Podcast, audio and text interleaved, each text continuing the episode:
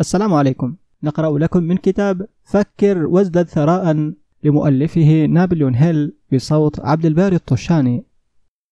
العقل محطة بث واستقبال للأفكار.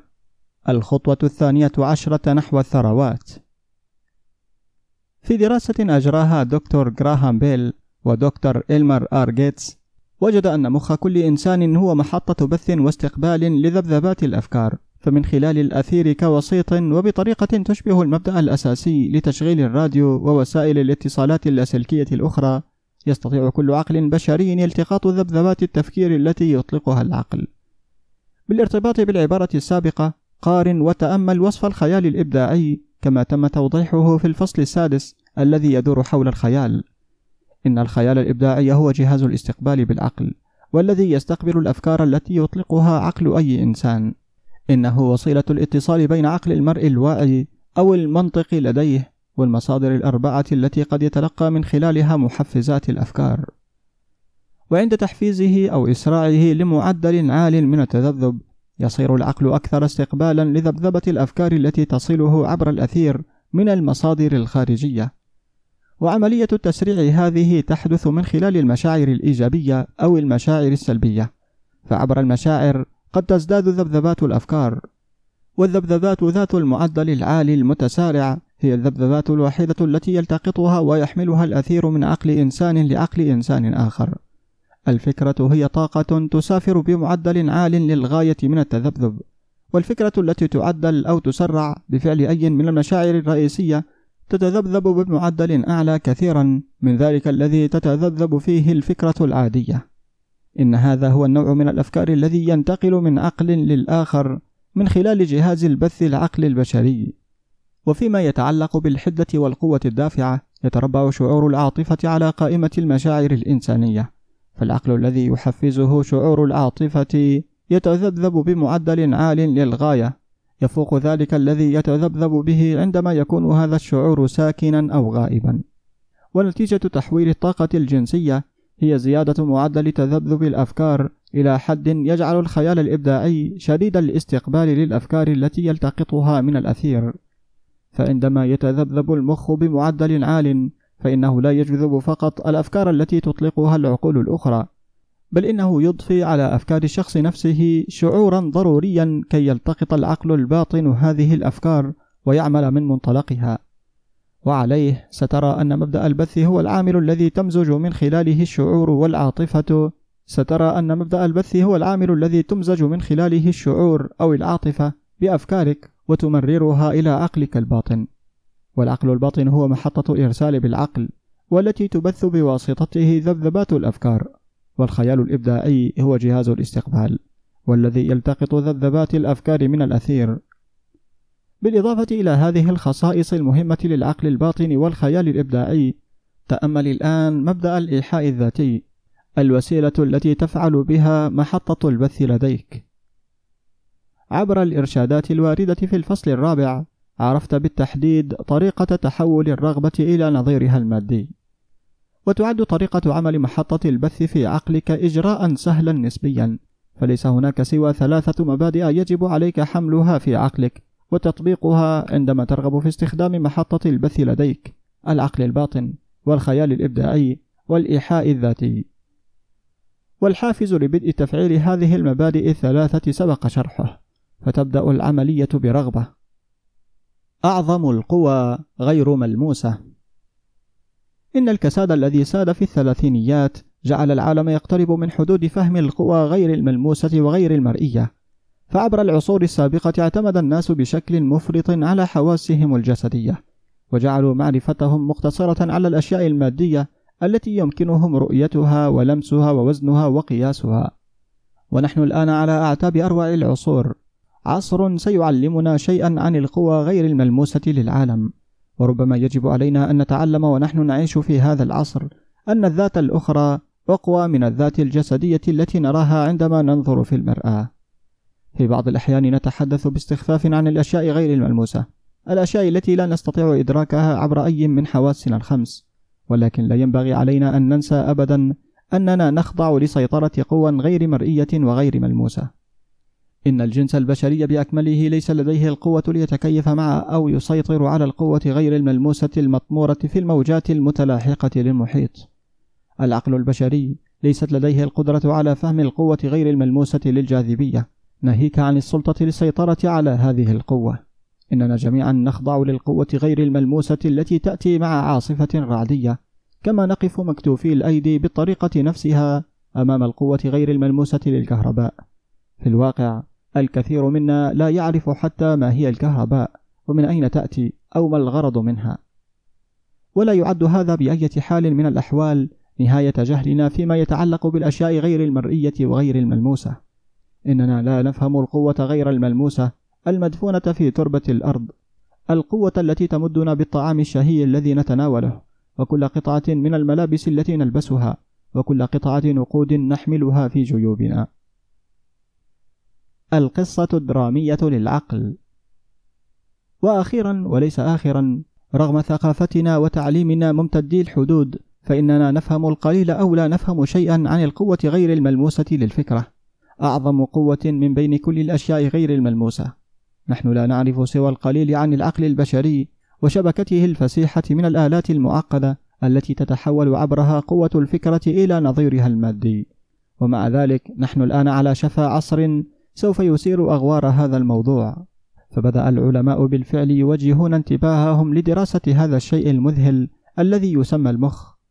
ورغم أنهم لا يزالون في مرحلة الحضانة في دراساتهم فقد كشفوا ما يكفي ليعرفوا أن لوحة المفاتيح المركزية للعقل البشري عدد الخطوط التي تربط كل خلية عقلية بالأخرى تساوي الرقم واحد وأمامه خمسة عشر مليون صفر. يقول دكتور سي جيدسون هيريك الأستاذ بجامعة شيكاغو إن الرقم هائل حتى إن الأرقام الفلكية التي تتعامل مع مئات الملايين من السنوات الضوئية تصبح عديمة القيمة بالمقارنة معه. فعرف أن هناك من عشرة مليارات إلى أربعة عشر مليار خلية عصبية في القشرة الدماغية البشرية. ونحن نعلم أنها مرتبة وفقا لنماذج محددة. فتلك الترتيبات ليست عشوائية. إنها تتبع نظاما معينا. سبحان الله. والأساليب التي طورت حديثا من الفيزيولوجيا الكهربائية تولد تيارات حركة من خلايا موضعية معينة أو fiber ذي أقطاب كهربية دقيقة. وتضخمها وتسجل اختلافات محتملة تصل إلى مضاعفات الفولت بما يصل إلى مليون مرة. وهو أمر لا يصدق أن مثل هذه الشبكة من الآلات المعقدة وجدت لغرض واحد وهو تنفيذ الوظائف الجسدية غير الحيوية للنمو وصيانة الجسد. أليس من المحتمل أن النظام نفسه والذي يمنح مليارات الخلايا العقلية وسيلة الاتصال مع بعضها بعضا يوفر أيضا وسيلة اتصال مع القوى غير الملموسة الأخرى. في أواخر الثلاثينيات من القرن العشرين نشرت جريدة نيويورك تايمز مقالة افتتاحية توضح أن جامعة واحدة عظيمة على الأقل وباحثا ذكيا واحدا في مجال الظواهر العقلية كانوا يجرون أبحاثا منظمة والتي توصلت إلى استنتاجات تشبه تلك الواردة بهذا الفصل والفصل التالي. وتحلل المقالة الافتتاحية باختصار الأبحاث التي أجراها دكتور راين وزملاؤه في جامعة ديوك على النحو التالي ما التخاطر؟ منذ شهر مضى نشرنا في هذه الصفحة بعد النتائج البارزة التي حققها دكتور راين وزملاؤه في جامعة ديوك بعد إجراء أكثر من مائة ألف اختبار لتبين وجود التخاطر والاستبصار وتم تلخيص هذه النتائج في أول مقالة من بين مقالتين نشرتا في مجلة هاربر وفي المقالة الثانية والتي تم نشرها بالفعل يحاول الكاتب A. H. رايت تلخيص ما تم تعلمه أو ما يمكن استنتاجه من هذه الطبيعة المحددة أو ما يمكن استنتاجه من هذه الطبيعة المحددة لطرق الإدراك الفائقة الحس إن الوجود الفعلي للتخاطر والاستبصار يبدو الآن لبعض العلماء محتملا بدرجة بعيدة نتيجة للتجارب التي أجراها راين فطلب من العديد من نافذي البصيرة أن يتعرفوا على أكبر قدر ممكن من أوراق اللعب في مجموعة خاصة من الورق دون أن ينظروا إليها ودون الحصول على أي مساعدة حسية أخرى. ووجد أن نحو عشرين رجلا وامرأة يستطيعون دوما التعرف على عدد كبير من ورق اللعب بالشكل الصحيح.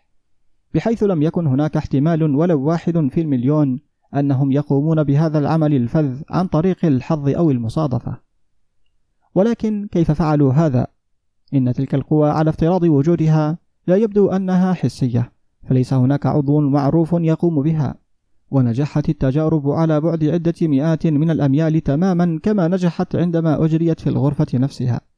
تدحض هذه الحقائق أيضا من وجهة نظر السيد رايت محاولة تفسير التخاطر أو الاستبصار في ضوء أية نظرية من نظريات الإشعاع المادية.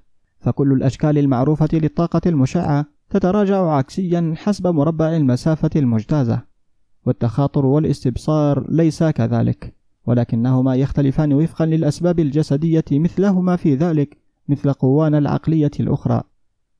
وفيما يتناقض مع الرأي الشائع فإنهما لا يتحسنان عندما يكون الشخص نافذ البصيرة نائما أو نصف نائم ولكن على العكس حيث يتحسنان عندما يكون متيقظا ومنتبها. اكتشف راين أن المخدر يقلل بدون شك النتائج التي يحققها نافذ البصيرة في حين أن المنشط يعززها دوما. وأكثر الأشخاص مهارة لن يستطيعوا فيما يبدو أن يحرزوا نتيجة جيدة إلا إذا بذلوا قصارى جهدهم. وثمة استنتاج توصل إليه رايت ببعض الثقة وهو أن التخاطر والاستبصار هما الهبة نفسها. وهذا يعني أن الهبة التي تجعل صاحبها يرى ورقة لعب وجهها لأسفل على الطاولة هي نفسها التي تقرأ فكرة تقبع فقط في عقل شخص آخر. وهناك عدة أسباب للإيمان في هذا.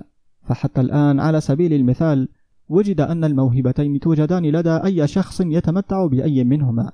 ولدى كل شخص حتى الآن كانت كل منهما بالقوة نفسها. بالضبط تقريبا. والشاشات والجدران والمسافات ليس لها أي أثر على أي منهما. وبناء على هذا الاستنتاج خلص رايت أن ما لم يطلق عليه شيء سوى حدس والذي تشعر به الحواس الفائقة الأحلام النبوئية والهواجس القبلية بالحوادث وما على شاكلتها قد يكون أيضا جزءا من الملكة نفسها. ونحن لا نطلب من القارئ قبول أي من هذه الاستنتاجات إلا عندما يجدها ضرورية. ولكن الأدلة التي جمعها رايت لابد أن تبقى مبهرة. وفي ضوء إعلان دكتور راين الخاص عن الظروف التي يستجيب في ظلها العقل لما يسميه أشكال الإدراك فائقة الحس لي الشرف أن أضيف إلى شهادته.